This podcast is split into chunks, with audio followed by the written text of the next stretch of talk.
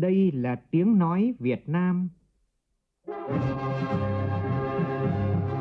tiếng nói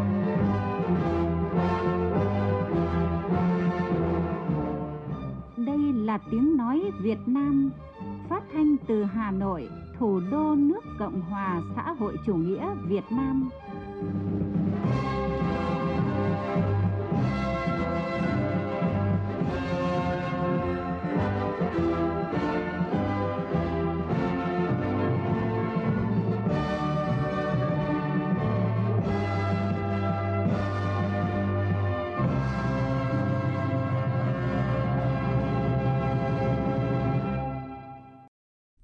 Kính chào quý vị và các bạn. Mời quý vị và các bạn nghe chương trình Thời sự chiều của Đài Tiếng nói Việt Nam với những nội dung đáng chú ý sau.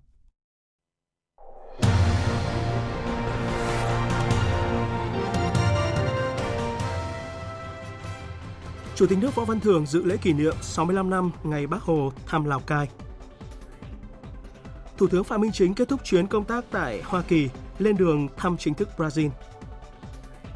Chủ tịch Quốc hội Vương Đình Huệ kết thúc chuyến thăm chính thức Bangladesh, lên đường thăm chính thức Bungari. Vì thiếu giáo viên, nhiều giáo viên dạy tin học và tiếng Anh tại Nghệ An phải di chuyển liên tục từ trường này sang trường khác để đáp ứng yêu cầu của chương trình giáo dục phổ thông năm 2018. 19 công dân Việt Nam bị thương trong vụ cháy nổ nhà máy ở Đài Loan, Trung Quốc. Chính phủ Mỹ đối mặt với nguy cơ đóng cửa do không đủ thời gian để Quốc hội thông qua tất cả 12 dự luật ngân sách nhằm đảm bảo duy trì hoạt động trước ngày 30 tháng 9 này.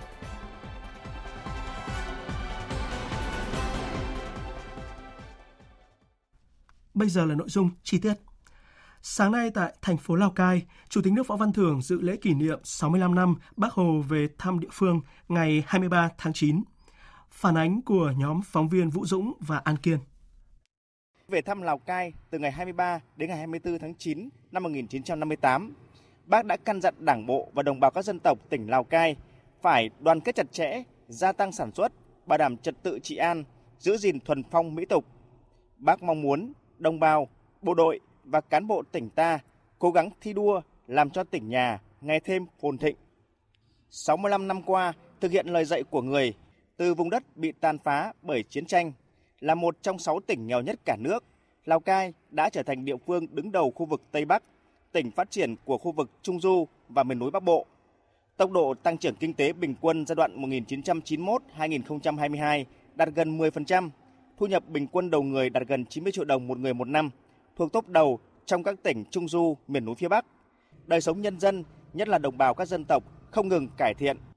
Lào Cai, nhất là Sapa, đã trở thành điểm du lịch nổi tiếng, thu hút đông đảo du khách trong và ngoài nước. Nhấn mạnh, kỷ niệm 65 năm Bác Hồ về thăm Lào Cai là sự kiện quan trọng, tiếp thêm sức mạnh cho Đảng bộ và nhân dân các dân tộc tỉnh Lào Cai phấn đấu hoàn thành mục tiêu, nhiệm vụ đã đề ra. Chủ tịch nước Võ Văn Thưởng đề nghị mỗi cán bộ đảng viên, đồng bào các dân tộc tỉnh Lào Cai phải luôn ghi nhớ, thấm nhuần những lời dạy mang tầm tư duy chiến lược, nhìn xa trông rộng của Bác khi Người về thăm tỉnh nhà. Cụ thể hóa lời dạy của Bác cho phù hợp với tình hình mới và điều kiện thực tế,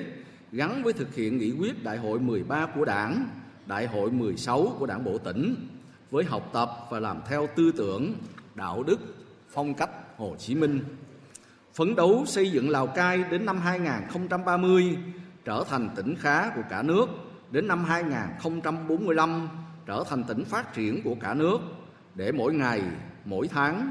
qua lao động, công tác, học tập và bảo vệ Tổ quốc, Lào Cai lại có thêm nhiều tấm gương tập thể, cá nhân, điển hình tiên tiến trong học tập và làm theo tư tưởng, đạo đức, phong cách Hồ Chí Minh. Chủ tịch nước cũng đề nghị xây dựng Lào Cai trở thành cực tăng trưởng của vùng Trung Du, miền núi Bắc Bộ, trung tâm kết nối giao thương kinh tế giữa Việt Nam và các nước ASEAN với vùng Tây Nam của Trung Quốc, tập trung nâng cao chất lượng giáo dục đào tạo, nhất là đối với đồng bào các dân tộc, phấn đấu giảm hơn nữa số hộ nghèo, nâng cao đời sống của nhân dân.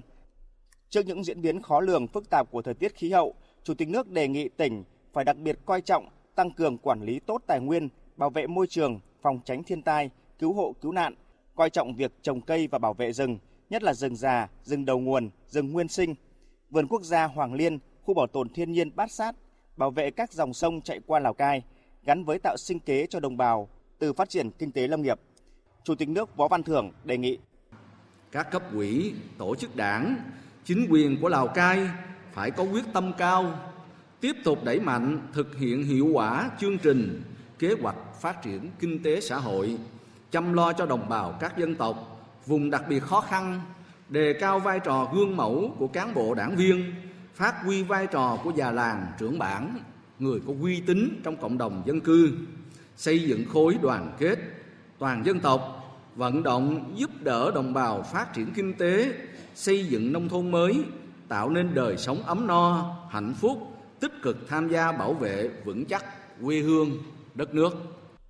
Với vị trí sung yếu về quốc phòng an ninh, phên dậu của Tổ quốc, Chủ tịch nước đề nghị Lào Cai phải thường xuyên củng cố vững chắc thế trận quốc phòng toàn dân gắn với thế trận an ninh nhân dân, thế trận lòng dân, bảo đảm ổn định chính trị, bảo vệ vững chắc độc lập, chủ quyền, toàn vẹn lãnh thổ, an ninh biên giới quốc gia, siết chặt kỷ luật kỷ cương, tăng cường phòng chống tham nhũng tiêu cực. Tập thể lãnh đạo và người đứng đầu năng động, sáng tạo, dám nghĩ, dám làm vì lợi ích chung. Mỗi cán bộ người dân tộc phải cố gắng học tập để tiến bộ, tránh tư tưởng dân tộc hẹp hòi như Bác đã dặn. Sau 65 năm làm theo lời Bác dạy, Chủ tịch nước tin tưởng Lào Cai sẽ tiếp tục tạo ra những bước đột phá mạnh mẽ trong phát triển, sớm đưa tỉnh trở thành tỉnh khá và phát triển của cả nước, để tỉnh Lào Cai ngày thêm phồn thịnh như mong ước của Bác. Trước đó, trong sáng nay, Chủ tịch nước Võ Văn Thưởng cùng đoàn công tác đã dự lễ dâng hương trồng cây tại nhà lưu niệm Chủ tịch Hồ Chí Minh, tham quan công viên Hồ Chí Minh, nơi cách đây 65 năm Bác Hồ đã về thăm và nói chuyện với cán bộ nhân dân tỉnh Lào Cai. Chủ tịch nước cũng tới thăm và tặng quà thầy trò trường Trung học phổ thông dân tộc nội trú tỉnh Lào Cai. Chúc mừng thầy và trò nhà trường với những thành tựu trong 31 năm qua. Chủ tịch nước mong muốn học sinh luôn đoàn kết giúp đỡ nhau, cùng tiến bộ trong học tập và cuộc sống, đồng thời giữ gìn phát huy những nét văn hóa độc đáo của dân tộc mình, đóng góp vào truyền thống văn hóa tốt đẹp của dân tộc Việt Nam. Trân trọng những ước mơ mà các em đã chia sẻ, Chủ tịch nước mong các em không ngừng học tập, rèn luyện, sáng tạo, đưa ước mơ trở thành hiện thực, đóng góp vào sự phát triển của quê hương đất nước. Chủ tịch nước nhắc nhở các thầy cô, cán bộ, công nhân viên nhà trường luôn chăm lo cho học sinh như người cha, người mẹ, người thân của các em. Đặc biệt, các thầy cô không phải chỉ dừng ở truyền thụ kiến thức mà cần hướng dẫn các em phương pháp tiếp cận kiến thức để tự học tập, rèn luyện, phát triển toàn diện bản thân, trở thành một phần đáng tự hào của trường và quê hương Lào Cai. Thưa quý vị, thưa các bạn, dạng sáng nay theo giờ Việt Nam, tham dự phiên thảo luận chung cấp cao Đại hội đồng Liên Hợp Quốc khóa 78 tại trụ sở Liên Hợp Quốc ở New York, Hoa Kỳ, Thủ tướng Phạm Minh Chính đã có bài phát biểu với chủ đề Cùng nhau nỗ lực củng cố lòng tin, thể hiện sự chân thành, tăng cường đoàn kết, thúc đẩy hợp tác song phương, đa phương, ứng phó hiệu quả với các thách thức mang tính toàn cầu, thúc đẩy phát triển bền vững, lấy người dân làm trung tâm, là chủ thể, là mục tiêu, là động lực, và làm nguồn lực của sự phát triển. Phản ánh của phóng viên Vũ Khuyên. Thủ tướng Phạm Minh Chính cho rằng thế giới hiện có 4 khủng hoảng nghiêm trọng gia tăng về lòng tin, về hợp tác đa phương, về nguyên tắc pháp lý và về nguồn lực. Để khắc phục tình trạng này, Thủ tướng đề xuất nhiệm vụ và trách nhiệm của những nhà lãnh đạo trên thế giới là phải cùng nhau nỗ lực củng cố lòng tin, sự chân thành, tăng cường đoàn kết, thúc đẩy hợp tác đa phương, song phương, ứng phó hiệu quả với các thách thức mang tính toàn cầu, toàn dân, thúc đẩy phát triển bền vững, lấy người dân làm trung tâm, là chủ thể, là mục tiêu, là động lực và là nguồn lực của sự phát triển. Để ứng phó với các thách thức toàn cầu, cần có những giải pháp toàn cầu. Đồng thời, những vấn đề này tác động đến tất cả các quốc gia nên cần có tiếp cận toàn dân, tổng thể, toàn diện và bao trùm. Lấy sự chân thành, củng cố lòng tin, chiến lược làm tiền đề, nâng tầm trách nhiệm của các quốc gia làm nền tảng. Sự chân thành, lòng tin cần được xây dựng và củng cố thông qua đối thoại bình đẳng và thẳng thắn trên cơ sở tôn trọng lẫn nhau vì lợi ích chung, hướng tới giải quyết các bất đồng, kiềm chế và ngăn ngừa xung đột. Trách nhiệm là việc tuân thủ những cam kết quốc tế, luật pháp quốc tế và hiến chương Liên Hợp Quốc, không sử dụng vũ lực, chính trị cường quyền và chủ nghĩa đơn phương, không gây chia rẽ, phân tách. Trong đó, các nước lớn có vai trò hết sức quan trọng, tiên phong trong vun đắp lòng tin, lan tỏa sự chân thành và tinh thần trách nhiệm, đồng thời phải cam kết mạnh mẽ, hỗ trợ toàn diện và hơn nữa cho phát triển toàn cầu. Theo Thủ tướng, cần khơi thông, huy động và sử dụng hiệu quả các nguồn lực, trong đó tự lực tự cường, không ngừng đổi mới sáng tạo, phát huy hiệu quả mọi tiềm năng thế mạnh. Đồng thời, các nước đang phát triển, chậm phát triển, nhất là các quốc gia chịu hậu quả nặng nề của biến đổi khí hậu, thiên tai, dịch bệnh, cần được hỗ trợ về tài chính, công nghệ, đào tạo nguồn nhân lực và quản trị điều phối. Thủ tướng Chính phủ khẳng định, Việt Nam tiếp tục kiên trì đường lối đối ngoại độc lập tự chủ, đa dạng hóa, đa phương hóa, là bạn bè tốt, là đối tác tin cậy của tất cả các nước và là thành viên tích cực có trách nhiệm của cộng đồng quốc tế, sẽ đóng góp mạnh mẽ và có trách nhiệm hơn nữa vào các ưu tiên của Liên Hợp Quốc, trong đó có đẩy mạnh tham gia gìn giữ hòa bình, phấn đấu đạt phát thải ròng bằng không vào năm 2050, vừa bảo đảm an ninh lương thực, vừa phấn đấu xuất khẩu 7 triệu tấn gạo trong năm nay nhằm góp phần bảo đảm an ninh lương thực toàn cầu. Nhắc lại lịch sử phát triển và vị thế hiện nay của khu vực Đông Nam Á, Thủ tướng Phạm Minh Chính khẳng định.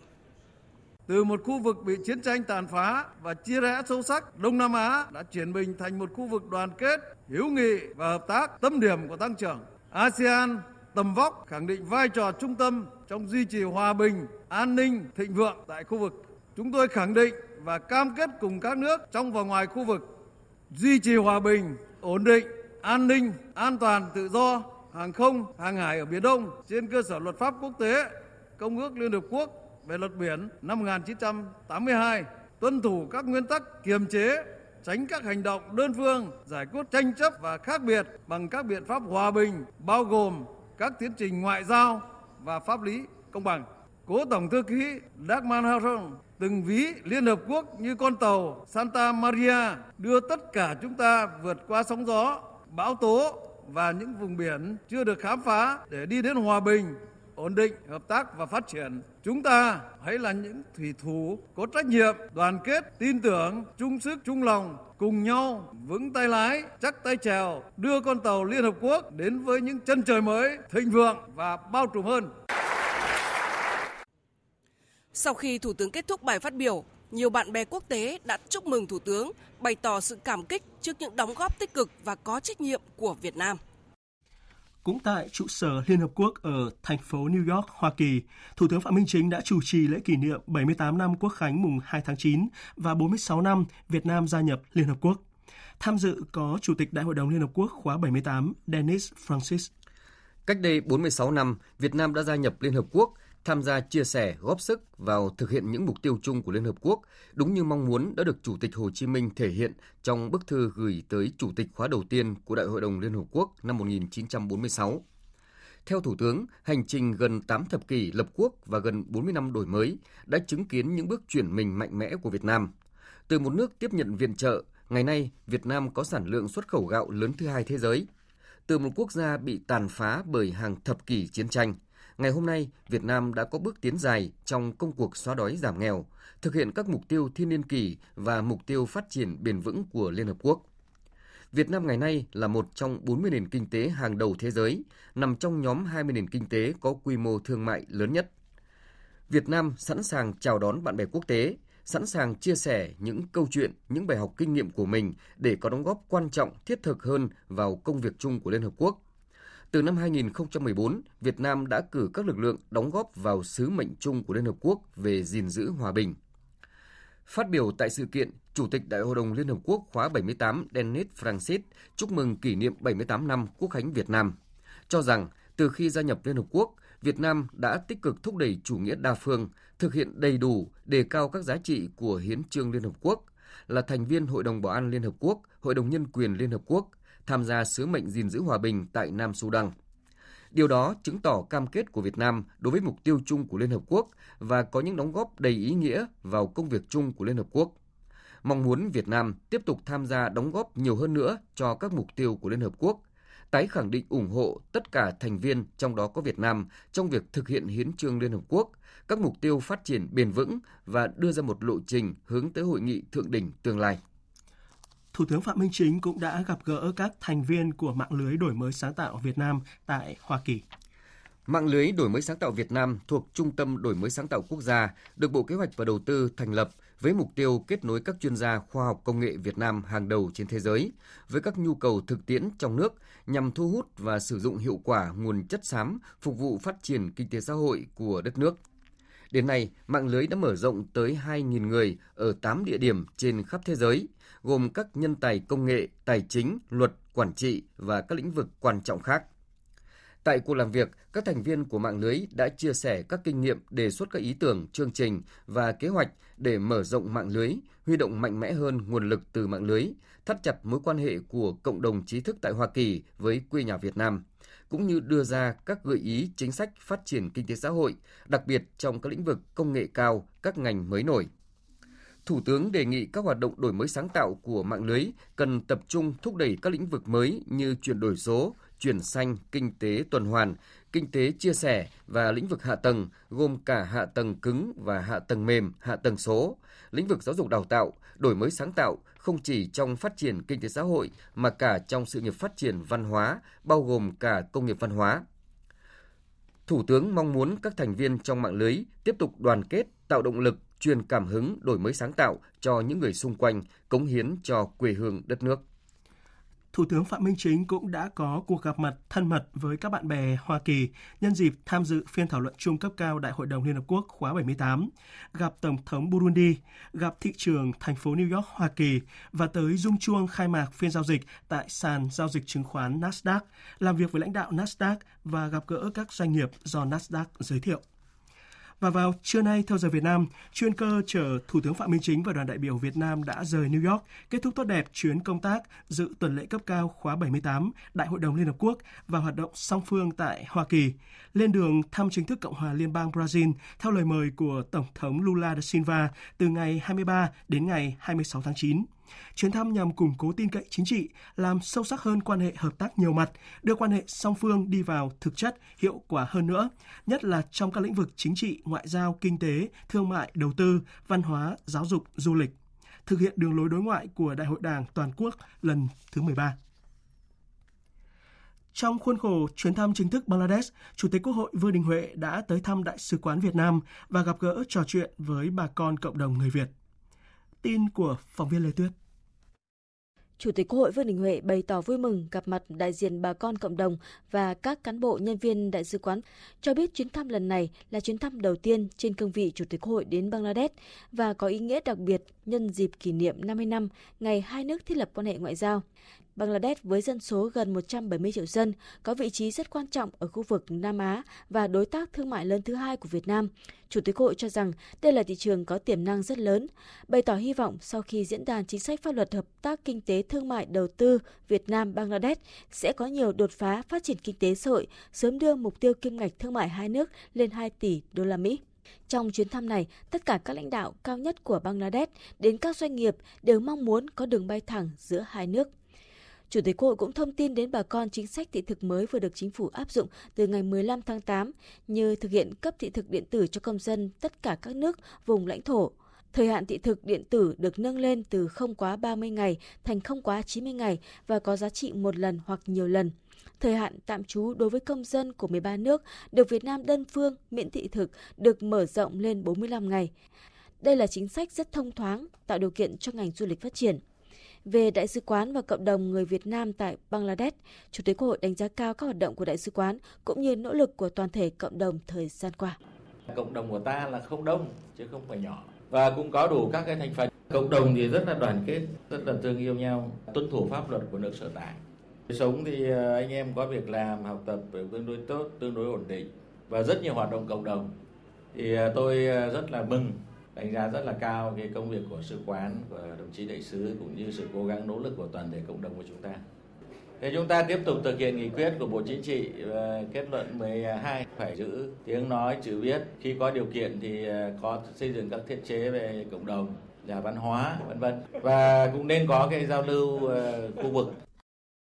Vào sáng nay, Chủ tịch Quốc hội Vương Đình Huệ đã tới thăm và làm việc với tập đoàn Beximco. Chủ tịch Quốc hội Vương Đình Huệ cho rằng lĩnh vực dược phẩm, dệt may là hai lĩnh vực thế mạnh của Bangladesh và Việt Nam có thể hợp tác với thị trường 100 triệu dân của Việt Nam và thị trường ASEAN có hơn 650 triệu dân. Đây sẽ là một thị trường tiềm năng đối với tập đoàn Beximco. Việt Nam chú trọng sản xuất thuốc phòng chống bệnh nhiệt đới, thuốc thú y để phục vụ nhu cầu trong nước. Tuy nhiên, nguyên liệu vẫn phải nhập từ nước ngoài. Vì vậy, Chủ tịch Quốc hội mong muốn tập đoàn phối hợp liên doanh với các đối tác doanh nghiệp của Việt Nam để xây dựng nhà máy tại Việt Nam hoặc Bangladesh là phương án rất khả thi hiệu quả. Trước nhu cầu mong muốn của các nhà lãnh đạo doanh nghiệp của Bangladesh mở đường bay thẳng từ Việt Nam sang Bangladesh và ngược lại, các doanh nghiệp trong ngành hàng không đang nghiên cứu để thực hiện. Lãnh đạo tập đoàn Beximco mong muốn sẽ được tạo điều kiện để mở rộng thêm xuất khẩu thuốc sang Việt Nam, cũng như thành lập liên doanh với doanh nghiệp Việt Nam theo đề nghị của Chủ tịch Quốc hội. Hoạt động tới thăm và làm việc với tập đoàn Beximco cũng đã kết thúc chuyến thăm chính thức Bangladesh của Chủ tịch Quốc hội Vương Đình Huệ và đoàn đại biểu cấp cao Quốc hội nước ta. Từ ngày 24 tháng 9 đến ngày 26 tháng 9, theo lời mời của Chủ tịch Quốc hội Cộng hòa Bungari Rosen Geria-Jokov, Chủ tịch Quốc hội Vương Đình Huệ sẽ thăm chính thức Cộng hòa Bungari. Đây là chuyến thăm của Chủ tịch Quốc hội Việt Nam sang Bungari sau 15 năm. Chuyến thăm nhằm củng cố và tăng cường hơn nữa quan hệ hữu nghị truyền thống và hợp tác nhiều mặt giữa hai nước, quan hệ hợp tác nghị viện giữa hai nước nói riêng và thúc đẩy quan hệ hợp tác song phương trên các lĩnh vực.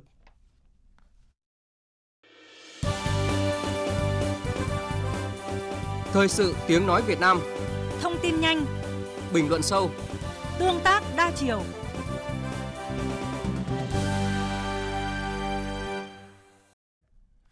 Nhân dịp kỷ niệm 65 năm ngày Bác Hồ lên thăm Yên Bái 25 tháng 9, sáng nay tỉnh Yên Bái tổ chức lễ tuyên dương các mô hình điển hình tiên tiến, học tập và làm theo lời Bác. Tới dự có Ủy viên Bộ Chính trị, Phó Chủ tịch Thường trực Quốc hội Trần Thanh Mẫn. Tin của phóng viên Thừa Xuân, thường trú khu vực Tây Bắc. 65 mô hình điển hình tiên tiến học tập và làm theo tấm gương đạo đức phong cách Chủ tịch Hồ Chí Minh là những tập thể cá nhân tiêu biểu xuất sắc trên các lĩnh vực như mô hình thôn người Mông đầu tiên đạt chuẩn nông thôn mới kiểu mẫu của chi bộ thôn Khuôn Bổ, xã Hồng Ca, huyện Trấn Yên, mô hình xây dựng cộng đồng dân cư hạnh phúc của Đảng bộ xã Nghĩa Lộ, thị xã Nghĩa Lộ, mô hình phát triển kinh tế xóa đói giảm nghèo, vươn lên làm giàu của chi bộ thôn Làng Cò, xã Nậm Mười, huyện Văn Chấn.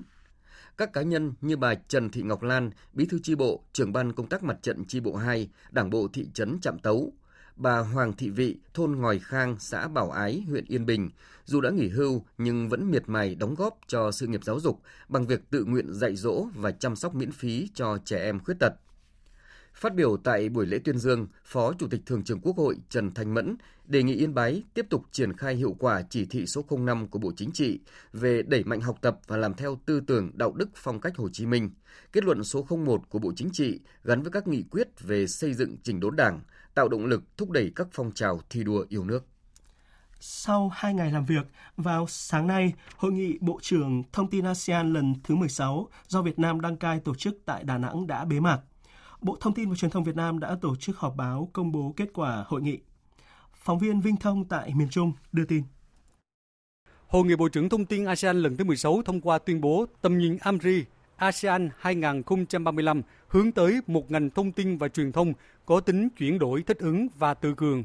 nhằm thúc đẩy đạt được tầm nhìn cộng đồng ASEAN năm 2025 và hỗ trợ triển khai kế hoạch tương ứng trên 3 trụ cột ASEAN. Hội nghị cũng đã thông qua tuyên bố Đà Nẵng về truyền thông từ thông tin đến tri thức vì một ASEAN tự cường và thích ứng, thông qua kế hoạch hành động của nhóm đặc trách ASEAN về tin giả, hướng dẫn quản lý thông tin của chính phủ cho việc chống lại thông tin giả mạo và thông tin sai sự thật trong truyền thông, nhằm xây dựng một khuôn khổ về cách các chính phủ có thể ứng phó với thông tin sai sự thật hoặc gây hiểu lầm đang được phổ biến trên các phương tiện truyền thông hoặc trên các nền tảng truyền thông xã hội. Ông Nguyễn Thanh Lâm, Thứ trưởng Bộ Thông tin và Truyền thông cho biết.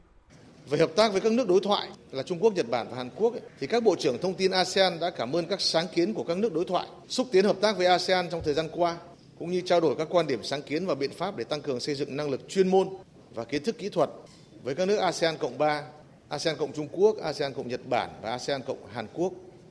Hội nghị Bộ trưởng Thông tin ASEAN lần thứ 16 đã nhất trí triệu tập Hội nghị Bộ trưởng Thông tin ASEAN lần thứ 17 và các hội nghị liên quan tại Vương quốc Brunei vào năm 2025. Các hội nghị diễn ra trên tinh thần đoàn kết và hữu nghị truyền thống ASEAN. Các địa phương ở miền Trung đang chuẩn bị bước vào mùa mưa bão. Các đơn vị thi công dự án cao tốc Bắc Nam phía Đông đoạn qua tỉnh Quảng Ngãi đang chạy đua với thời gian để đảm bảo tiến độ. Phản ánh của phóng viên Thành Long. Tại gói thầu xây lắp 01 đoạn qua huyện Nghĩa Hành, tỉnh Quảng Ngãi, hàng chục máy lu liên tục làm việc ba ca. Anh Phạm Văn Nam, công nhân lái máy lu Công ty Cổ phần Tập đoàn Đèo Cả, đơn vị thi công gói thầu số 1 cho biết, Anh em lên xe lên máy là làm việc là 3K, làm từ 7 giờ sáng tới 2-3 giờ đêm. Thì nói chung công việc thì cũng nặng nhọc hơn, nhưng mà anh em phải cố gắng, có hết sức. Thời tiết và công ty cũng tạo mọi điều kiện cho anh em cố gắng hết sức thì hoàn thành mọi nhiệm vụ công ty giao để cho cái cung đường nó sớm hoàn thành nhất. Dự án xây dựng công trình đường bộ cao tốc Bắc Nam phía Đông giai đoạn 2021-2025, đoạn Quảng Ngãi - Hoài Nhơn có tổng chiều dài 88 km, chia làm 3 gói thầu. Trong đó đoạn qua tỉnh Quảng Ngãi có 2 gói thầu dài hơn 60 km. Ông Trần Văn Chí, chỉ huy trưởng gói thầu Xây lắp 01 cho biết, tuyến thi công cao tốc này dài 30 km, đi qua 3 huyện là Tư Nghĩa, Nghĩa Hành và Mộ Đức tỉnh Quảng Ngãi. Hiện tại, gần 500 phương tiện và gần 1.000 cán bộ công nhân làm việc 3K để đẩy nhanh tiến độ. Trong cái mùa mưa này thì công tác thi công đắp nền thì nó sẽ bị chậm, thì nhà thầu sẽ tập trung thi công các cái công trình trên tuyến, ví dụ như các cái cống hộp, các cái hầm chui dân sinh và đặc biệt là các cái công trình cầu. Các công trình cầu thì trong cái thời gian đang cuối mùa khô này thì nhà thầu sẽ tập trung vào các cái công tác cọc khoan nhồi, các cái phần hạ bệ. Khi đến mùa mưa thì thi công về trụ và dầm cũng có ảnh hưởng với mùa mưa, nhưng mà vẫn triển khai thi công là cơ bản đảm bảo được theo cái tiến độ. Dự án có 3 hầm xuyên núi, gồm hầm 1 và hầm 2, thuộc gói thầu xây lắp số 2, hầm 3 thuộc gói thầu xây lắp số 3, nằm tiếp giáp giữa tỉnh Quảng Ngãi và Bình Định. Tại các gói thầu do tập đoàn Đèo Cả thực hiện, toàn công trường đang triển khai 43 trên 49 mũi thi công, với gần 700 máy móc và hơn 1.800 cán bộ, kỹ sư, công nhân làm việc liên tục để đẩy nhanh tiến độ. Phấn đấu trong năm nay sẽ thông hầm số 2 dài gần 700 m, sớm hơn 4 tháng so với kế hoạch ban đầu. Sở Công Thương tỉnh Bắc Kạn sẽ kiến nghị các cơ quan có thẩm quyền tạm dừng hoạt động của nhà máy thủy điện Bắc Cáp nếu chủ đầu tư cố tình chậm trễ hoặc là không có giải pháp hỗ trợ người dân bị ảnh hưởng sau khi công trình này đi vào hoạt động. Phóng viên Công Luận thường trú khu vực Đông Bắc đưa tin. Công ty cổ phần Thủy điện Sử Pán 1, chủ đầu tư của dự án thủy điện Bắc Cáp tại xã Sơn Thành, huyện Nari, tỉnh Bắc Kạn đã xác nhận trong công văn gửi Ủy ban Nhân dân tỉnh Bắc Kạn việc một phần diện tích đất của người dân bị ảnh hưởng phát sinh sau khi thủy điện tích nước là gần 13.000 m2, trong đó có khoảng 6.000 m2 cấy lúa. Đơn vị này cho biết, do kế hoạch sử dụng đất năm 2023 của huyện Nari liên quan đến phần diện tích đất bị ảnh hưởng chưa được cấp thẩm quyền phê duyệt, nên chưa có cơ sở để chi trả bồi thường. Hiện đơn vị đã đăng ký nhu cầu sử dụng đất với huyện và sẽ triển khai các bước tiếp theo sau khi các thủ tục được thông qua. Đơn vị này thừa nhận, mới chỉ hỗ trợ hoa màu, tài sản cho một số hộ dân bị ảnh hưởng của năm 2021. Ông Trần Văn Cường, Phó Giám đốc Sở Công Thương Bắc Kạn khẳng định, việc để 46 hộ bị ảnh hưởng phát sinh do chủ đầu tư và đơn vị tư vấn đã không tính toán hết được mức độ ảnh hưởng của hồ chứa. Bên cạnh đó, dù đã phát sinh từ giữa năm 2021, nhưng đến giữa năm 2023, đơn vị mới đăng ký nhu cầu sử dụng đất, dẫn đến chậm trễ trong hỗ trợ người dân, trách nhiệm chính thuộc về doanh nghiệp. Quá trình mà đã được cấp có thẩm quyền phê duyệt phương án đền bù giá đất cụ thể mà chủ đầu tư vẫn không triển khai thực hiện thì với góc độ quản lý thì sẽ phối hợp chính quyền địa phương là tham mưu cho Ủy ban tỉnh báo cáo cấp có thẩm quyền, ví dụ như là cái dự án thủy điện Bắc Cáp này thì giấy phép hoạt động điện lực thì do Bộ Công Thương cấp, giấy phép sử dụng khai thác nước mặt thì do Bộ Tài nguyên Môi trường cấp, hợp đồng mua bán điện do Tổng Công ty Điện lực Việt Nam ký thì cái này chúng tôi sẽ đề nghị các cái cơ quan có thẩm quyền là xem xét để là dừng hoặc là tạm dừng các cái giấy phép mà đã được các cơ quan có thẩm quyền cấp để cho cái dự án thủy điện Bắc Cáp hoạt động. Thủy điện Bắc Cáp đi vào hoạt động từ giữa năm 2021 đã ảnh hưởng trực tiếp đến 46 hộ dân phía thượng nguồn thuộc xã Văn Minh, huyện Nari, tỉnh Bắc Kạn. Trong số này, có nhiều hộ thuộc diện hộ nghèo, cận nghèo đã không thể cấy lúa, trồng ngô, thậm chí có gia đình đã phải chuyển nhà nhưng chưa được doanh nghiệp hỗ trợ. Mặc dù người dân, chính quyền xã, huyện đã nhiều lần kiến nghị nhưng doanh nghiệp vẫn chưa thực hiện trách nhiệm của mình với người dân, gây bức xúc dư luận và tiềm ẩn nguy cơ mất an ninh trật tự tại địa phương. Nhằm chia sẻ khó khăn của phụ huynh và các em học sinh, năm học này các thầy cô giáo ở huyện Con Plong của tỉnh Kon Tum đã duy trì bữa ăn bán trú dân sinh cho gần 1.300 học sinh không thuộc diện hưởng chế độ. Những bữa cơm đầy tình yêu thương mà các thầy cô giáo cũng như các nhà hảo tâm dành cho các em đã khích lệ tinh thần học tập cũng như nâng bước các em học sinh người sơ đăng tới trường. Phản ánh của phóng viên Khoa Điểm thường trú tại khu vực Tây Nguyên.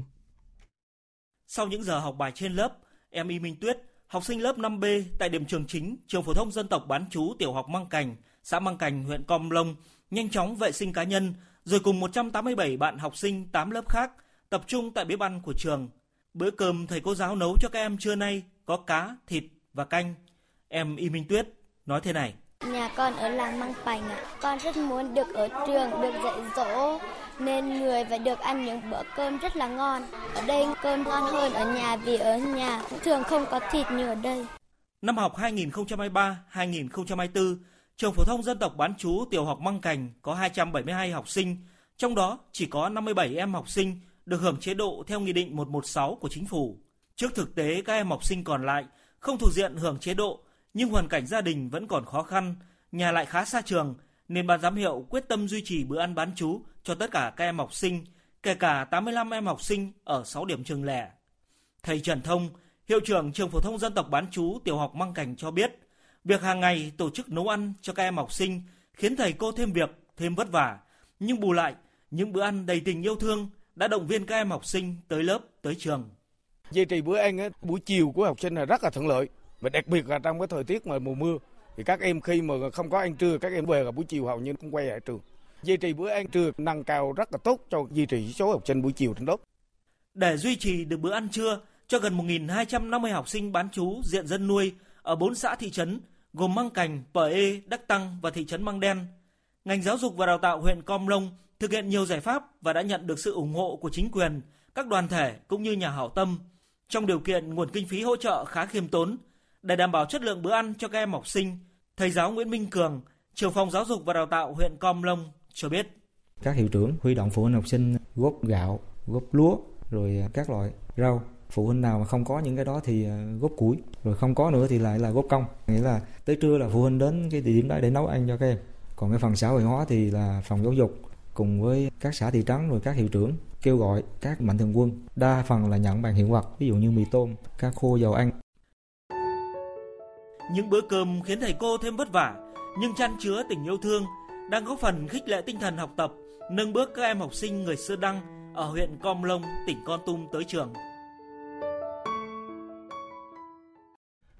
Thưa quý vị, thiếu giáo viên là vấn đề đã được đề cập nhiều của ngành giáo dục. Điều đáng nói là tình trạng này đang diễn ra có phần nghiêm trọng ở một số địa phương ngay đầu năm học mới. Như tại tỉnh Nghệ An, phần lớn các trường học, đặc biệt là ở khu vực miền núi, nhiều giáo viên dạy tin học tiếng Anh đang phải di chuyển liên tục từ trường này sang trường khác để đáp ứng yêu cầu của chương trình giáo dục phổ thông năm 2018. Phóng sự của phóng viên Sĩ Đức. Vừa xong tiết học tiếng Anh ở trường phổ thông dân tộc bán trú trung học cơ sở Hữu Kiệm, huyện biên giới Kỳ Sơn, cô Mai Thị Phương Thúy tức tốc di chuyển 20 km đến trường phổ thông dân tộc bán trú tiểu học và trung học cơ sở Phá Đánh cho kịp giờ. Ở trường thì là không đủ, nếu mà còn hái trường ấy thì là mới chưa một tiết. Đường trong Phá Đánh khó đi hơn, ngoài này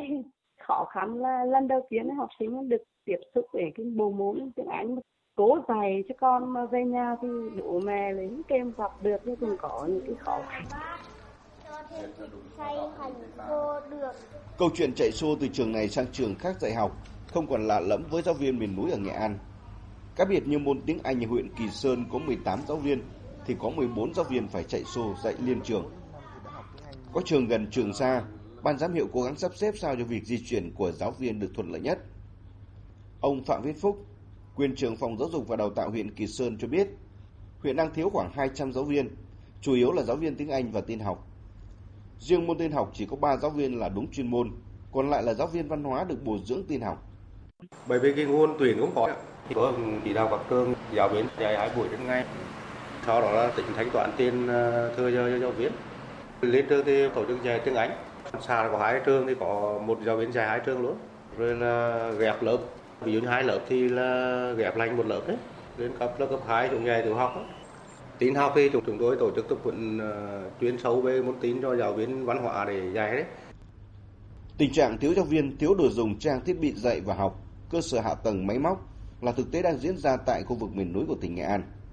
Cố gắng lắm thì các địa phương này cũng chỉ quả lấp theo kiểu có gì dùng đó, được đâu hay đó. Trường phòng giáo dục đào tạo huyện Quế Phong và hiệu trưởng trường tiểu học Mỹ Lý cho rằng khó khăn là cái chỗ là giáo viên tiếng Anh và giáo viên tin. Phòng giáo dục đào tạo đã tham mưu với lãnh đạo ủy ban nhân huyện. Thứ nhất là sẽ cấp kinh phí giáo viên dạy dôi dư thừa giờ. Và cái hình thức thứ hai nữa là dạy liên trường, bởi vì 6 giáo viên đó là không trải đủ mỗi giáo viên là một trường, cho nên là có một số giáo viên là phải dạy liên trường, tức là dạy hai trường. Thì nó cũng có cái vất vả, cơ sở vật chất cũng chưa được quy củ lắm. Thì giáo viên mặc dù là được tập huấn nhưng mà phải giảng dạy cái chương trình mới thì chưa có kinh nghiệm, cho nên nhà trường phải tăng cường sinh hoạt chuyên môn rồi là thể nghiệm các thứ. Khó khăn là vậy, nhưng từ năm học 2022-2023, tỉnh Nghệ An đã phân bổ hơn 3.000 chỉ tiêu biên chế giáo dục, giao cho các ngành chức năng địa phương tuyển dụng. Tuy nhiên đến thời điểm này, nhiều địa phương vẫn chưa hoàn thành việc này. Liên quan đến vụ cháy nổ tại một nhà máy ở huyện Bình Đông, Đài Loan, Trung Quốc khiến nhiều người thương vong. Đến sáng nay xác định có 3 công dân Việt Nam bị thương nặng nhưng không nguy hiểm tới tính mạng và 16 công dân Việt Nam khác bị thương nhẹ. Phóng viên Hà Nam thông tin. Ngay sau khi vụ cháy nổ xảy ra, Cục Quản lý Lao động Ngoài nước đã yêu cầu Ban Quản lý Lao động Việt Nam tại Đài Loan Trung Quốc phối hợp với đối tác, người sử dụng lao động, bệnh viện và các cơ quan chức năng của Đài Loan Trung Quốc tìm kiếm xác minh thông tin liên quan đến người lao động Việt Nam, kịp thời cứu chữa người lao động Việt Nam bị thương và ổn định tâm lý người lao động đang làm việc tại công ty vừa xảy ra cháy nổ. Cục Quản lý Lao động Ngoài nước cũng yêu cầu các doanh nghiệp đưa lao động đi, xác minh thông tin người lao động Việt Nam trong vụ hỏa hoạn tại Đài Loan Trung Quốc, báo cáo số lượng người lao động của đơn vị mình đang làm việc tại công ty vừa xảy ra cháy nổ, nắm tình hình sức khỏe của người lao động để phối hợp ngay với đối tác, người sử dụng lao động, bệnh viện và cử cán bộ đại diện phối hợp với bệnh viện kịp thời cứu chữa, đảm bảo sức khỏe người lao động bị thương, cũng như ổn định tâm lý người lao động đang làm việc tại công ty HHCP Khoa Kỹ Quốc tế Minh Dương. Cục Quản lý Lao động Ngoài nước cũng yêu cầu doanh nghiệp phối hợp với Ban Quản lý Lao động Việt Nam tại Đài Loan Trung Quốc, đối tác, người sử dụng lao động và các cơ quan có liên quan của Đài Loan Trung Quốc điều tra làm rõ nguyên nhân xảy ra vụ cháy nổ để bảo vệ quyền lợi hợp pháp của người lao động Việt Nam. Ông Nguyễn Gia Liêm, Phó Cục trưởng Cục Quản lý Lao động Ngoài nước, Bộ Lao động Thương binh và Xã hội cho biết thêm. Về vấn đề này thì Cục Quản lý Lao động đang tiếp tục là yêu cầu Ban Quản lý Lao động tại Đài Loan cũng như là các cái doanh nghiệp lao động đi phối hợp với các cơ quan chức năng Đài Loan cũng như là các cái công ty sử dụng lao động và các cái công ty môi giới liên quan đến việc đưa lao động Việt Nam sang Đài Loan để tiếp tục đề nghị các cơ quan chức năng cũng như bệnh viện là chăm sóc tích cực đối với người lao động đang nằm viện. Ngoài ra thì Cục cũng đang yêu cầu các doanh nghiệp cũng như là ban tiếp tục phối hợp để có thể là sau khi người lao động được điều trị xong thì làm các thủ tục, các chế độ để đảm bảo cái quyền lợi của người lao động. Bên cạnh đó thì cơ quan chức năng Đài Loan yêu cầu các công ty môi giới và người sử dụng lao động ổn định điều kiện ăn ở cho người lao động, hướng dẫn các cái công ty và cái hỗ trợ cho người lao động. Bởi vì đặc biệt là những cái người lao động ở cái nhà máy này bị ảnh hưởng đến cái việc làm cũng như là có thể trong trường hợp cần thiết thì có thể chuyển đổi chủ để đưa đến các nhà máy khác làm việc. Cục Quản lý Lao động Ngoài nước cũng yêu cầu Ban Quản lý Lao động Việt Nam tại Đài Loan Trung Quốc thường xuyên cập nhật tình hình người lao động Việt Nam. Các doanh nghiệp thường xuyên báo cáo tình hình người lao động Việt Nam tại công ty HHCP Khoa Kỹ Quốc tế Minh Dương với Cục và Ban Quản lý Lao động Việt Nam tại Đài Loan Trung Quốc để được hướng dẫn và hỗ trợ giải quyết vụ việc. Chưa đầy 24 giờ qua, trên địa bàn tỉnh Phú Thọ đã xảy ra liên tiếp 2 vụ tai nạn giao thông nghiêm trọng làm 3 người chết và 2 người bị thương. Trong khi đó, với mong muốn giảm thiểu tai nạn và xử lý triệt để các vi phạm về nồng độ cồn khi lái xe, bắt đầu từ đêm qua, Cảnh sát giao thông Công an thành phố Hà Nội đã triển khai kế hoạch kiểm tra chéo nồng độ cồn giữa các địa bàn. Tại phố Kim Mã vào lúc 22 giờ đêm qua, dù hàng trăm xe được mời vào nhưng gần như không phát hiện lái xe nào vi phạm nồng độ cồn. Đây là buổi đầu tiên tổ công tác của đội Cảnh sát giao thông đường bộ số 6, Phòng Cảnh sát giao thông Hà Nội kiểm tra chéo địa bàn trên phố Kim Mã. Theo Thiếu tá Trần Quang Trinh, Phó đội trưởng đội Cảnh sát giao thông đường bộ số 9, Phòng Cảnh sát giao thông Công an thành phố Hà Nội, thời điểm này so với cách đây một năm, ý thức của đa số người dân đã nâng cao hơn rất nhiều. Việc tăng cường kiểm tra đêm và chéo địa bàn như vậy với mong muốn không còn vi phạm để đảm bảo sức khỏe cho người dân và mọi người tuân thủ an toàn giao thông. Cảnh sát giao thông Hà Nội cũng kỳ vọng, ngoài việc giúp người dân thay đổi ý thức, việc kiểm tra chéo bất chợt nồng độ cồn ban đêm cũng sẽ không còn tình trạng xin cho, can thiệp, gọi điện. Ai cũng có thể bị xử lý nếu vi phạm nồng độ cồn. Tiếp theo, biên tập viên Phương Anh chuyển đến quý vị và các bạn những thông tin thời tiết. Thưa quý vị và các bạn, những ngày này thời tiết ở phía Bắc ban ngày chủ đạo là nắng nóng, chiều tối xuất hiện mưa rông vài nơi. Ngày mai Chủ nhật toàn khu vực Bắc Bộ và thủ đô Hà Nội trời có nắng từ sớm, về trưa có nơi nắng nóng, chiều tối và đêm khả năng có mưa vừa mưa to và rông rải rác. Nếu có các kế hoạch vui chơi vào tối cuối tuần thì quý vị nên trang bị thêm áo mưa và ô. Mức nhiệt ban ngày toàn miền vẫn cao, cảm giác oi bức rõ rệt. Miền núi mức nhiệt có thể dịu mát hơn 1 đến 2 độ. Ở Trung Bộ hôm nay, một dọc các tỉnh Trung và Nam Trung Bộ đã có mưa rào và dông rải rác, cục bộ có mưa to kèm gió nhẹ. Ngày mai, ban ngày toàn miền vẫn chủ đạo là nắng, mức nhiệt từ Thanh Hóa đến Thừa Thiên Huế trong khoảng 34-35 độ, còn từ Đà Nẵng vào đến Bình Thuận 33-34 độ. Ở khu vực Tây Nguyên và Nam Bộ, đêm nay và chiều mai cũng cần lưu ý với mưa lớn. Trong ngày có dông rải rác kèm sấm sét và gió giật. Mức nhiệt tại Tây Nguyên cũng như là Kon Tum, Buôn Ma Thuột không cao, còn thành phố Hồ Chí Minh và các nơi khác của Nam Bộ, ngày mai mức nhiệt 33 đến 34 độ. Chuyển sang phần tin thế giới, Mỹ và Trung Quốc vừa thành lập các nhóm công tác kinh tế và tài chính trong nỗ lực giảm bớt căng thẳng giữa hai nước. Tổng hợp của biên tập viên Thu Hoài.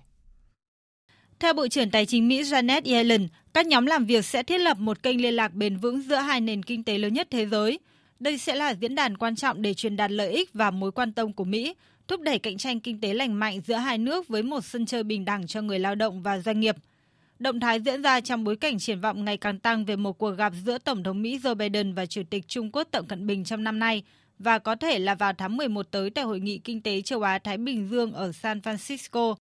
Theo người phát ngôn Bộ Thương mại Trung Quốc Thúc Giác Đình, nước này tin rằng để giảm thiểu rủi ro, chính phủ hai nước nên đưa quan hệ kinh tế và thương mại song phương trở lại giai đoạn phát triển ổn định.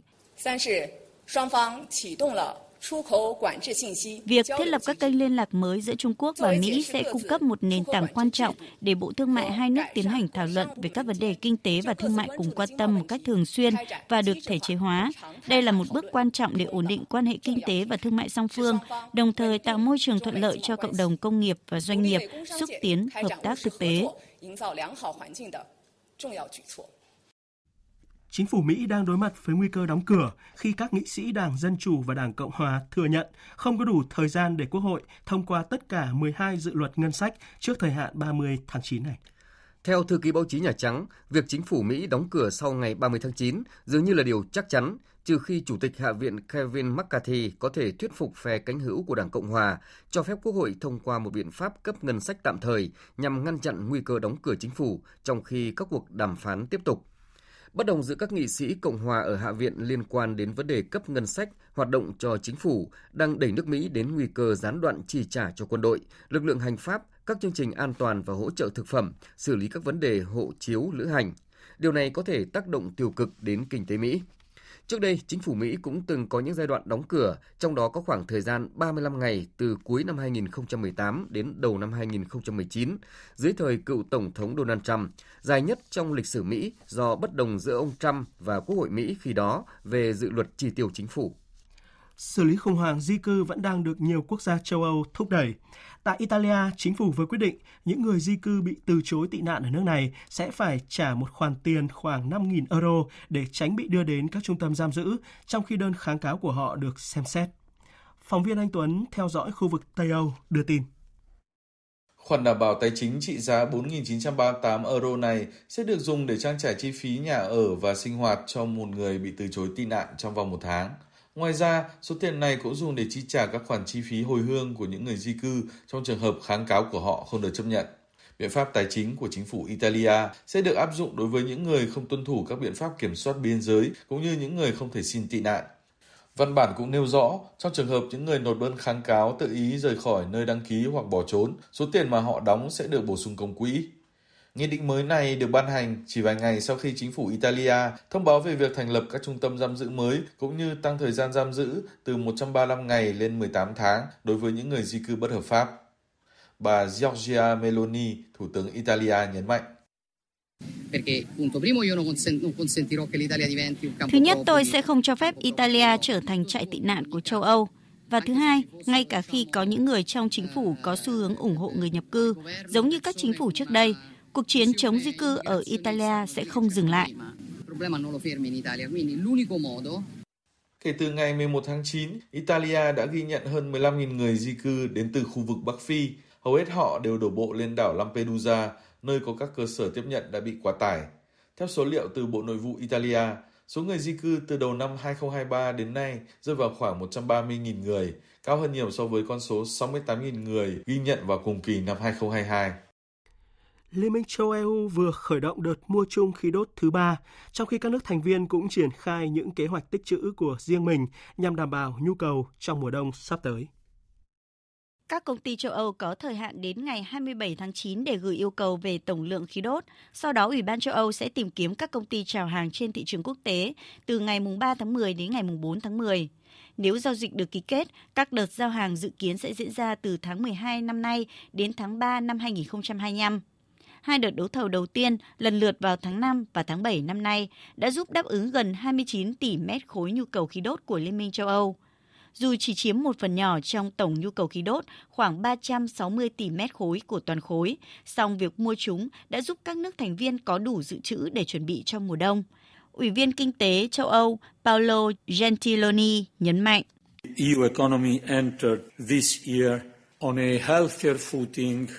Nền kinh tế Liên minh châu Âu bước vào năm nay với nền tảng lành mạnh hơn dự kiến và có vẻ sẽ thoát khỏi suy thoái. Kể từ mùa thu, nền kinh tế đã chứng kiến một số bước phát triển tích cực. Giá khí đốt chuẩn của châu Âu đã giảm nhờ việc hạn chế nhu cầu, đa dạng hóa nguồn cung cấp và tất nhiên cả yếu tố thời tiết ôn hòa.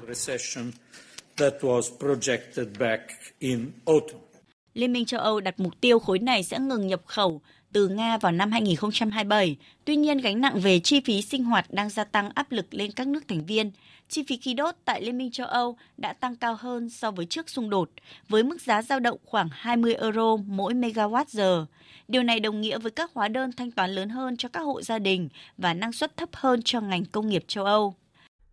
Tiếp theo là tin của phóng viên Phan Tùng, thường trú tại Ấn Độ, về việc tàu thám hiểm mặt trăng của nước này có thể sẽ không bao giờ thức giấc.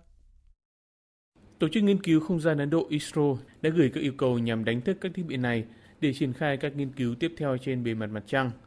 Tàu đổ bộ Vikram và tàu thám hiểm bề mặt Pragyan là hai thành phần chính của tàu du hành Chandrayaan-3 mà Ấn Độ phóng lên không gian hồi tháng 7, hạ cánh xuống phần phía nam của mặt trăng vào ngày 23 tháng 8. Sau quãng thời gian ngủ khi bề mặt mặt trăng bước vào giai đoạn tối, hai thiết bị này được kỳ vọng sẽ hoạt động trở lại. Tuy nhiên, nhiều ý kiến cho rằng Vikram và Pragyan sẽ không bao giờ có thể kích hoạt trở lại. ISRO vẫn chưa nhận được bất cứ tín hiệu nào từ hai thiết bị này vào tối 22 tháng 9. Hiện các nỗ lực liên lạc vẫn đang được tiếp tục. Giới khoa học từng cảnh báo rằng cơ hội để khôi phục hoạt động của tàu đổ bộ Vikram và tàu thám hiểm Pragyan ở cực nam mặt trăng là rất mong manh. Cái lạnh cực độ vào ban đêm tại đây có thể xuống dưới âm 220 độ C, sẽ khiến các linh kiện điện tử bị đóng băng. Không phải ISRO không thể trang bị các tính năng nhằm làm ấm, giúp tái khởi động cho hai thiết bị này, nhưng việc bổ sung các tính năng này sẽ làm phức tạp thêm chương trình thám hiểm bề mặt mặt trăng.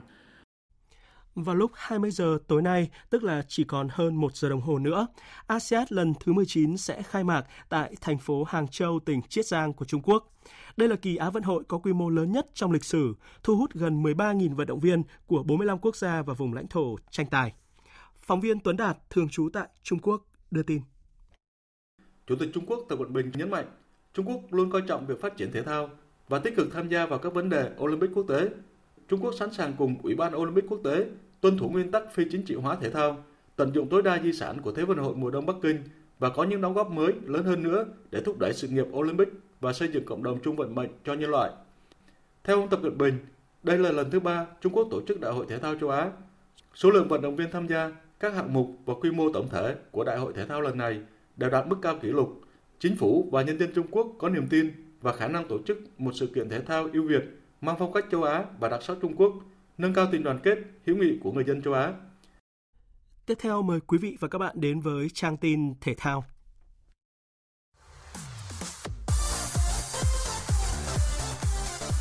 Nhật ký ASIAD 19. Nhật ký ASEAN 19.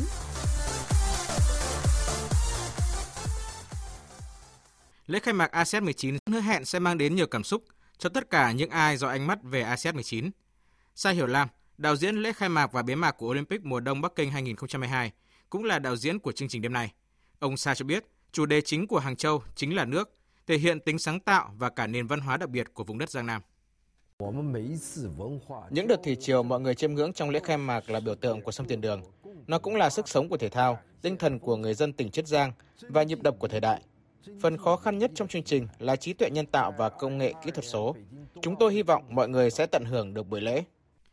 Hiện đại là vậy, nhưng chủ nhà Hàng Châu lại khiến người hâm mộ ít nhiều bất ngờ khi thông báo không bắn pháo hoa trong lễ khai mạc. Điều này nhằm thể hiện triệt để tôn chỉ xanh sạch mà ASEAN 19 hướng đến. Với việc không bắn pháo hoa, ban tổ chức đại hội sẽ giảm đáng kể một lượng khí thải carbon ở Hàng Châu. Ông Sa Hiểu Lam cho biết thêm. Lý do chính là để bảo vệ môi trường, tuân thủ triết lý bảo vệ môi trường. Chúng tôi sử dụng các công nghệ hiện đại và trí tuệ nhân tạo, một số loại pháo hoa kỹ thuật số và thu thập âm thanh của các loại pháo hoa. Sau đó hòa quyện chúng lại với nhau, cộng thêm cảm xúc của khán giả tại hiện trường, tạo thành hình ảnh sôi động, tích hợp giữa con người và công nghệ số. ASIAD lần thứ 19 là một sự kiện thể thao lớn nhất châu Á, với 40 môn thể thao khác nhau và đông đảo các vận động viên tài năng cũng như nghiệp dư đến từ 45 quốc gia trên khắp châu Á và Trung Đông. Tại lễ khai mạc, đoàn thể thao Việt Nam sẽ tham gia diễu hành với khoảng 120 thành viên, gồm lãnh đạo đoàn, lãnh đội cùng các huấn luyện viên, vận động viên một số đội tuyển như bắn súng, bơi, đua thuyền, boxing, cờ vua, đấu kiếm, e-sport, judo, quần vợt, thể dục dụng cụ. Đoàn thể thao Việt Nam sẽ xuất phát từ làng ASEAN Games Hàng Châu, nơi có tổng diện tích gần 2 km2 và được chia làm 3 khu vực dành cho vận động viên, quan chức kỹ thuật và phóng viên. Ông Đặng Hà Việt, trưởng đoàn thể thao Việt Nam tham dự ASEAN 19 đánh giá đây là làng vận động viên hiện đại nhất. Đây là một cái khu dân cư mới của Hàng Châu, Trung Quốc. Ở đây thì các vận động viên có thể chứa được trên 10.000 vận động viên. Khu nhà ăn thì phục vụ được khoảng trên 4.000. Ngoài ra làng có một khu bệnh viện. Đây cũng là một cái bệnh viện hiện đại nhất và tốt nhất trong tất cả các kỳ đại hội. Đây là lần đầu tiên đoàn Việt Nam tham dự ở một kỳ đại hội mà công tác tổ chức và đặc biệt là làng vận động viên hiện đại và rất là thuận tiện. Tuyển thủ đấu kiếm Vũ Thành An, người từng tham dự nhiều kỳ SEA Games, ASEAN Games và Olympic cũng có cảm nhận rất tốt về làng vận động viên ASEAN 19 tại Hàng Châu. Đây là kỳ em tham dự rất nhiều đại hội rồi, nhưng mà đây cũng là một cái nơi mà em thấy rất là thích, bởi vì từ cái môi trường sống này cũng như là cái chỗ nơi ăn chỗ ở thì tất cả mọi thứ nó đều rất ok, rất tốt. Sau khi nhận thất bại 0-3 trước Trung Quốc và Nhật Bản trong cả hai nội dung đồng đội nam và đồng đội nữ trong ngày ra quân diễn ra hôm qua, ở ngày thi đấu thứ hai với quyết tâm cao độ, đội tuyển bóng bàn Việt Nam có được chiến thắng 3-1 và 3-0 lần lượt trước Ả Rập Xê Út và Mông Cổ ở cả nội dung đồng đội nam và đồng đội nữ, qua đó giành quyền vào vòng 1/16. Tối qua tại Hà Nội, đội tuyển U17 nữ Việt Nam thua ngược 1-2 trước U17 nữ Australia ở lượt trận thứ 2 bảng B vòng loại 2 giải U17 nữ châu Á 2024. Dù để thua ngược trước Australia, nhưng U17 nữ Việt Nam vẫn đứng thứ nhì bảng B do hơn Philippines về chỉ số phụ. Ở lượt trận cuối cùng, thầy trò huấn luyện viên Akira Ijiri chỉ cần hòa trước Philippines là giành quyền tham dự vòng chung kết giải châu lục diễn ra vào năm sau tại Indonesia. Julian Nagelsmann chính thức trở thành huấn luyện viên trưởng đội tuyển Đức. Ông trở thành huấn luyện viên trưởng thứ 12 trong lịch sử đội tuyển, sau khi ông Hansi Flick trở thành người đầu tiên bị Liên đoàn bóng đá Đức sa thải vì trận thua Nhật Bản 1-4. Hợp đồng của Nagelsmann có thời hạn đến 31 tháng 7 năm 2024. Tương lai của ông sẽ phụ thuộc vào kết quả của đội tuyển Đức tại Euro 2024 trên sân nhà. Bản thân Nagelsmann hưng phấn khi nhận công việc mới, với kỳ Euro mà Đức là chủ nhà. Vô địch Euro là một điều gì đó đặc biệt, một điều gì đó chỉ xảy ra vài thập kỷ một lần. Tôi phụ thuộc mọi thứ vào thực tế là có một giải đấu bóng đá tuyệt vời ở một đất nước tuyệt vời. Tôi đã có thời gian để phân tích những sai lầm mình mắc phải khi ở Bayer. Tôi rất vui khi có cơ hội để làm tốt hơn. Đối với tôi, rõ ràng là nếu tham gia sự kiện quan trọng như giải vô địch châu Âu, chúng tôi bước vào cuộc chơi với mục tiêu giành chiến thắng. Nagelsmann sẽ ra mắt cương vị mới trong chuyến du đấu Bắc Mỹ vào tháng sau, gặp Mỹ vào ngày 14 tháng 10 và Mexico vào ngày 17 tháng 10. Chiến lược gia 36 tuổi xem đây là bước chuẩn bị quan trọng. Trước giải vô địch châu Âu, chúng ta phải tận dụng từng giây phút để tìm hiểu nhau và hiểu ý nhau. Đây là lý do tại sao hai trận giao hữu ở Mỹ có ý nghĩa đặc biệt. Chúng tôi sẽ là một nhóm gắn bó vào năm tới. Dự báo thời tiết. Tin dự báo thời tiết đêm nay và ngày mai. Phía Tây Bắc Bộ, chiều tối và đêm có mưa rào và dông vài nơi, ngày nắng, có nơi nắng nóng, gió nhẹ, nhiệt độ từ 23 đến 35 độ. Phía Đông Bắc Bộ, chiều tối và đêm có mưa rào và dông vài nơi, ngày nắng, có nơi nắng nóng, gió nhẹ, nhiệt độ từ 24 đến 35 độ. Khu vực từ Thanh Hóa đến Thừa Thiên Huế, phía Bắc chiều tối và đêm có mưa rào và dông vài nơi, ngày nắng có nơi nắng nóng. Phía Nam có mưa rào và dông rải rác, cục bộ có mưa vừa mưa to, gió nhẹ, nhiệt độ từ 24 đến 35 độ. Khu vực từ Đà Nẵng đến Bình Thuận có mưa rào và dông rải rác, cục bộ có mưa vừa mưa to, phía Bắc gió nhẹ, phía Nam gió Tây đến Tây Nam cấp 2, cấp 3, nhiệt độ từ 24 đến 33 độ. Tây Nguyên có mưa rào và dông rải rác, cục bộ có mưa vừa mưa to, gió Tây Nam cấp 2, cấp 3, nhiệt độ từ 20 đến 32 độ. Nam Bộ có mưa rào và dông rải rác, cục bộ có mưa vừa mưa to, gió Tây Nam cấp 2, cấp 3, nhiệt độ từ 23 đến 33 độ. Khu vực Hà Nội chiều tối và đêm có mưa rào và dông vài nơi, ngày nắng, có nơi nắng nóng gió nhẹ, nhiệt độ từ 25 đến 35 độ. Dự báo thời tiết biển, Bắc và Nam Vịnh Bắc Bộ, vùng biển từ Quảng Trị đến Quảng Ngãi không mưa gió nhẹ. Vùng biển từ Bình Định đến Ninh Thuận có mưa rào và dông rải rác, gió Tây Bắc đến Tây cấp 3, cấp 4. Vùng biển từ Bình Thuận đến Cà Mau có mưa rào và rải rác có dông, gió Tây Nam cấp 4, cấp 5. Vùng biển từ Cà Mau đến Kiên Giang có mưa rào và rải rác có dông. Trong mưa dông có khả năng xảy ra lốc xoáy và gió giật mạnh cấp 7, cấp 8, gió nhẹ. Khu vực Bắc Biển Đông có mưa rào và dông rải rác, gió Đông Bắc đến Đông cấp 4, cấp 5. Khu vực giữa Biển Đông có mưa rào và dông rải rác. Phía Bắc gió Đông Bắc đến Đông, phía Nam gió Tây Bắc đến Tây cấp 4, cấp 5. Khu vực Nam Biển Đông và khu vực quần đảo Trường Sa thuộc tỉnh Khánh Hòa có mưa rào và rải rác có dông, gió Tây Nam cấp 4, cấp 5, riêng phía Tây có lúc cấp 6, biển động. Khu vực quần đảo Hoàng Sa thuộc thành phố Đà Nẵng có mưa rào và dông rải rác, gió Đông Bắc đến Đông cấp 3, cấp 4. Vịnh Thái Lan có mưa rào và rải rác có dông, gió nhẹ. Tới đây chúng tôi kết thúc chương trình Thời sự chiều nay. Chương trình do các biên tập viên Hải Quân, Thu Hằng và Thu Hòa thực hiện với sự tham gia của phát thanh viên Hoàng Sang, kỹ thuật viên Thu Huệ, chịu trách nhiệm nội dung Nguyễn Thị Tuyết Mai. Cảm ơn quý vị và các bạn đã quan tâm theo dõi.